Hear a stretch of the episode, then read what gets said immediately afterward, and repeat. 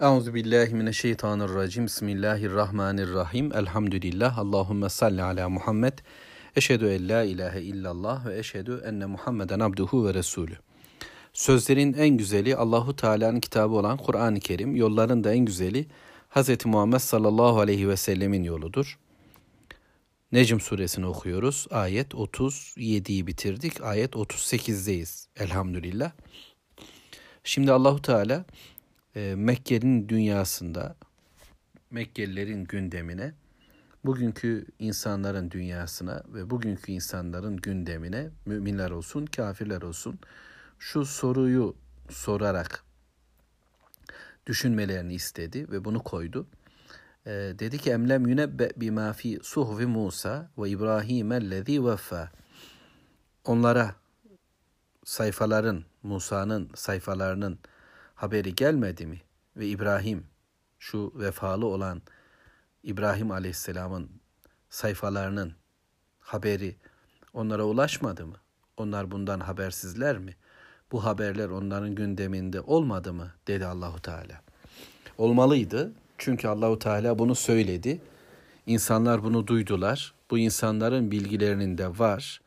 Bu insanların aslında zihinlerinin altlarında hani ne derler toplumsal hafızanın içinde bunlar var. Tarihin bütün zamanlarında Allahu Teala peygamber aleyhisselamlar gönderdi. Ve her şehir, her köy, her kasabaya Allahu Teala uyarıcılar gönderdi ve özellikle İbrahim aleyhisselam ki bütün insanlığın atası, Musa aleyhisselam ki ilk şeriat onunla şekillendi. Onların sayfalarında bu bilgiler var ve bundan haberdarlar. Yeryüzünde bu ilke var. Buna rağmen nasıl konuşurlar da derler ki birileri birilerine sen e, ver bana birkaç deve ben senin günahını çekeyim. Gel boş ver bunun dediklerine kulak asma ben senin e, yerine yanarım. Yani böyle söylediler.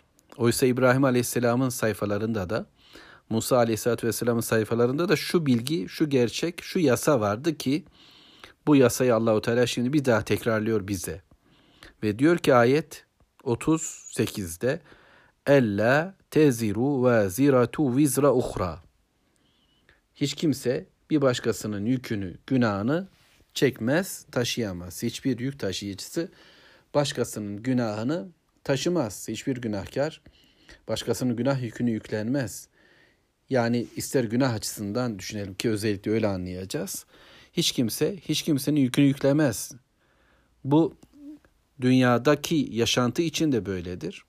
Suçlu cezalandırılır. Suçlu yerine suçsuz bir adam onun yerine yargılanamaz.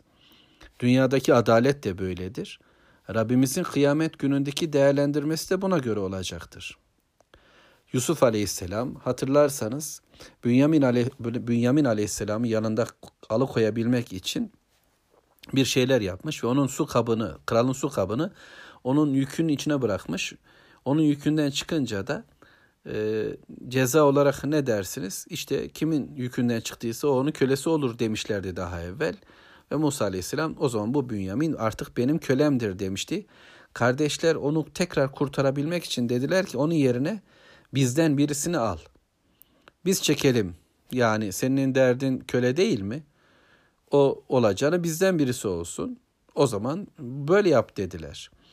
Onlara Yusuf Aleyhisselam İbrahim peygamberin torununun oğlu yani İbrahim'in oğlu İshak, İshak'ın oğlu Yakup, Yakup'un oğlu Yusuf dedelerinden İbrahim Aleyhisselam'ın sayfalarında bulunan bu gerçekle hareket ederek siz bana ne diyorsunuz?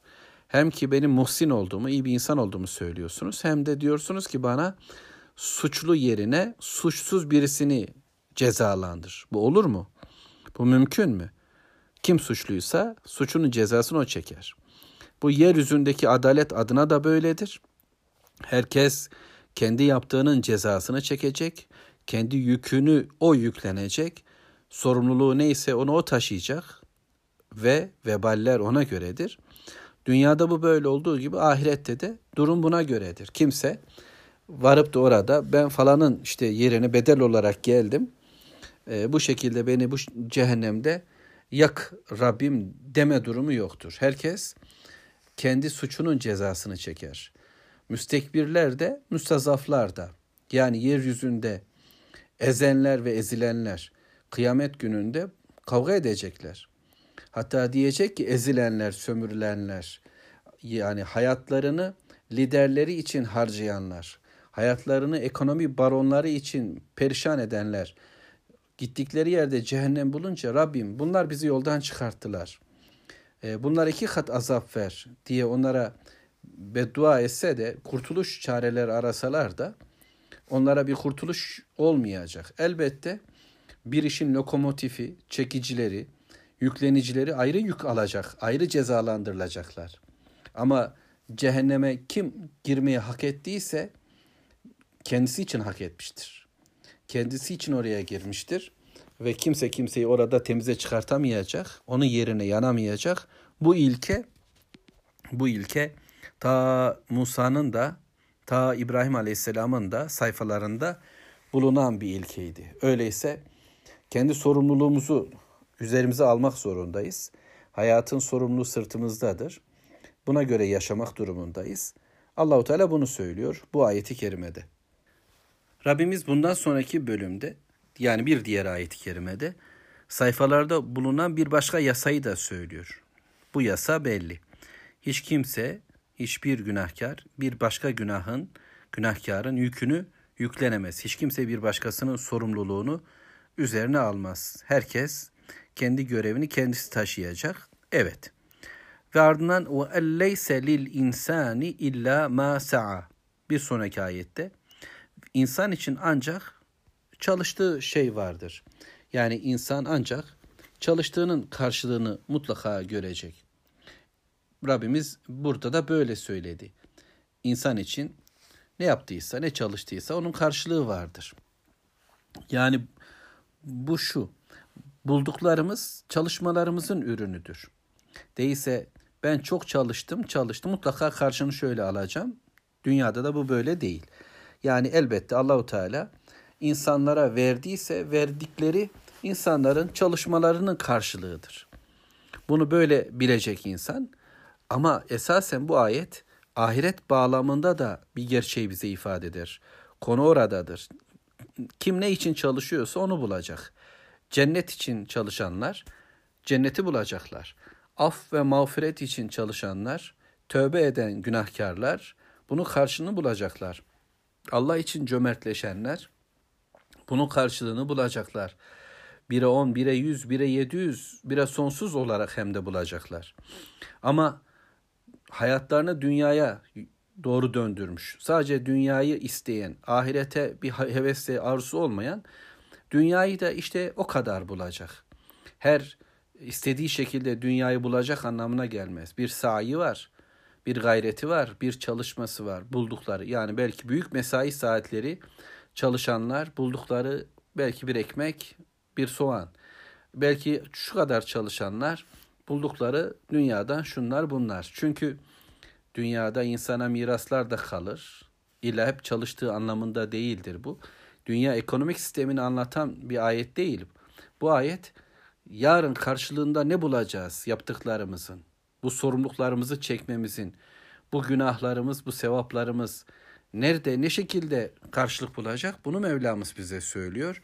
İnsan çalışır, eve sahi eder, gayret eder, mesai harcar ve bunun karşılığını bulacak. Buldukları çalıştıkları gibi olacak. Peki Müslümanlar Allahu Teala yani cömertçe davranmayacak mı? İlla sadece çalıştığımın karşılığı mı? Benim çalışmam imandır. La ilahe illallah Muhammedur Resulullah. Benim çalışmam bu imandaki ihlasımdır. E, ve buradaki yakinimdir. İbadetlerimin e, azlığı, çokluğu da önemli. Gayretimin bedensel anlamda ibadetim, sosyal alandaki Müslümanca tavırlarım, cehdü gayret ve cihadım, anlatmam, davetim, tebliğim, irşadım, İslam'ın yükselişi için çabalamam, isteğim, hemmim, gayretim ama herkesinki aynı değil. Bir mücahit var cihat yollarında bu işi yapacak ama bir kadın işte bir doğumda bunu yaşayacak. Bir nenenin duasında, e, bir çocuğun işte ne bileyim koşmasında, gülümsemesinde bu tür şeyler bulunabilecek. Rabbimiz sahi etmemizi, çalışmamızı cennet bağlamında konuşuyorum isteğinde. Bunu verecek. Bu verişlerinde ise Allahu Teala kerem ediyor. Bize ikramlarda bulunuyor. Değerlendirmeleri samimiyetimize göre yine. Bizim çalışmalarımızdaki isteğe göre ve bunlar mutlaka bize gelecektir. Peki bu çalışmalarımın dışında çocuğumun yaptığı ibadetlerin bana faydası var mı? Müslümanların duasının bana faydası var mı? Yani böyle ek durumlar var mı? Tabii ki var. Bunlar da sayin içindedir. Çünkü biz Müslümanlara karşı olan sevgimizle bunu kazanıyoruz. Bizden sonrasına Müslümanca bir hayat bırakmak için uğraşmamızla bunları kazanıyoruz. Bunlar da bizim kesbimizdir, kendi kazancımızdır, çabamızdır. Allahu Teala böyle değerlendirecek. Umarım bizi de. Bu bakımdan duayı kesmiyoruz. Müslümanlar için hayırlı işler yapmayı kesmiyoruz. Gayretlerimiz olacak. Bizden sonra hayırlı bir yol, bir sünnet, bir uygulama, bir kavga bırakabilmek için de çaba sarf edeceğiz. Bizden önceki geçenlere, bize bu yolları açmış olanlara da dualar edeceğiz. Şu kitabın ayetlerini anlayabilmek için tefsirlere yöneliyoruz. Pek çok alim neler neler bırakmışlar. Biz onlardan toparlayıp bir şeyler söyleme gayreti içinde olabiliyoruz. Bu nedir? Bu Müslümanların bize verdikleri imkanlardır Rabbimizin izniyle. Ve bu sahileri, bu çalışmaları halen bana menfaat katıyorsa elbette değerlendirilecek. Elbette Allahu Teala onların defterlerindeki güzellikleri artıracaktır. Bu da onun sahidir. Kötü insanlar için de durum elbet herhalde böyledir. Bir katilliğin yolunu, bir intikamın yolunu, bir kinin nefretin yolunu, bir sömürünün yolunu, bir şirkin, bir isyanın, bir putçuluğun yolunu açanların da bu açtıkları yollar kadar kendilerine gelen bir kazanç olacak. Bu kazanç kayıp anlamında, cehennem anlamında tabi onlara bir dönüş yapacak. Şu ayeti okuyalım öyleyse 40. ayet. Ve enne sa'yehu sevfe yura ve insan kazancının karşılığını tas tamam görecek. Yani e, bir diğer ayetle bunu da söyleyelim. 41'i de okuyalım. Sümme yüczahul cezael evfa. Yani insan kazancının karşılığını görür. Yani bunu cennette görecek ya da cehennemde görecek. Ahiret anlamında mutlaka ileride görecek ve Allahu Teala onun mükafatını ya da cezasını tam olarak verir. Eksik yok, noksan yok. Ne kazandıysa o vefalı davranıyor Rabbim, adaletli davranıyor Rabbim. İkram edenlere de niçin Rabbim buna bu kadar verdin? Niye 1'e 10, 1'e 100, 1'e işte 700 veriyorsun? Deme hakkına sahip değil. Ee, sana eksik verildi mi? Sen istediklerini elde ettin mi? Tamam o sana verilmiştir. Bu da buna verilmiştir diye Rabbim bu ikramları da ayarladı. Herkese tas tamam en güzel şekliyle yaptıklarının karşılığı verilecektir.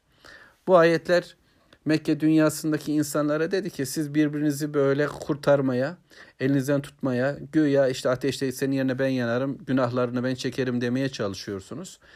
Ahiret hayatını yok sayan bir aldatmayla, bir dalga geçişle bunu söylüyorsunuz. Fakat kendiniz dünya hayatı yaşarken, insanlara ücret verirken, parayı pulu değerlendirirken oldukça cimri, e, karşınızdaki insanın iliğini sömürecek şekilde çabalıyor, çalıştırıyorsunuz. Sabahlardan akşamlara kadar fabrikalarda, atölyelerde işçilerin, insanların emeği hakkında bu şekilde tasarrufunuz var. Para yok diyorsunuz. Yani çalışmadan kimseye para yok gibi bir hava estiriyor. Size bol, bolca veren Allahu Teala'nın e, size verdiklerinden kullarına hiçbir şey ulaştırmayan bir sistem yaşıyor. Bunu da güya kendi adaletiniz, kendi ekonomik dengeniz falan diye söylüyorsunuz. Madem öyle bir e, bilginiz var, bak bu tüm bu bilgiler aslında temelde bozsanız da işin içine başka e, dünyalıklar katsanız da İbrahim Aleyhisselam'ın, Musa Aleyhisselam'ın sayfalarından kaynaklanan bir takım doğrulardır. Siz bu doğrulara batıllar giydirdiniz. Öyleyse şu yaşadığınız hayatın bir ahiri olmayacak mı? Dünyada siz böyle başıboş mu bırakılacaksınız? Çalışmalarınızın karşılığı olmayacak mı? Ya bir ücret almayacak mısınız? Sadece dünya zevklerini yaşayacak, dünyada bir takım şeyler görecek. Bunun bir ahiri olmayacak mı? Elbet olacak. Göreceksiniz ve size tas tamam bunlar ödenecek. Çünkü ve enne ila rabbikel muntaha.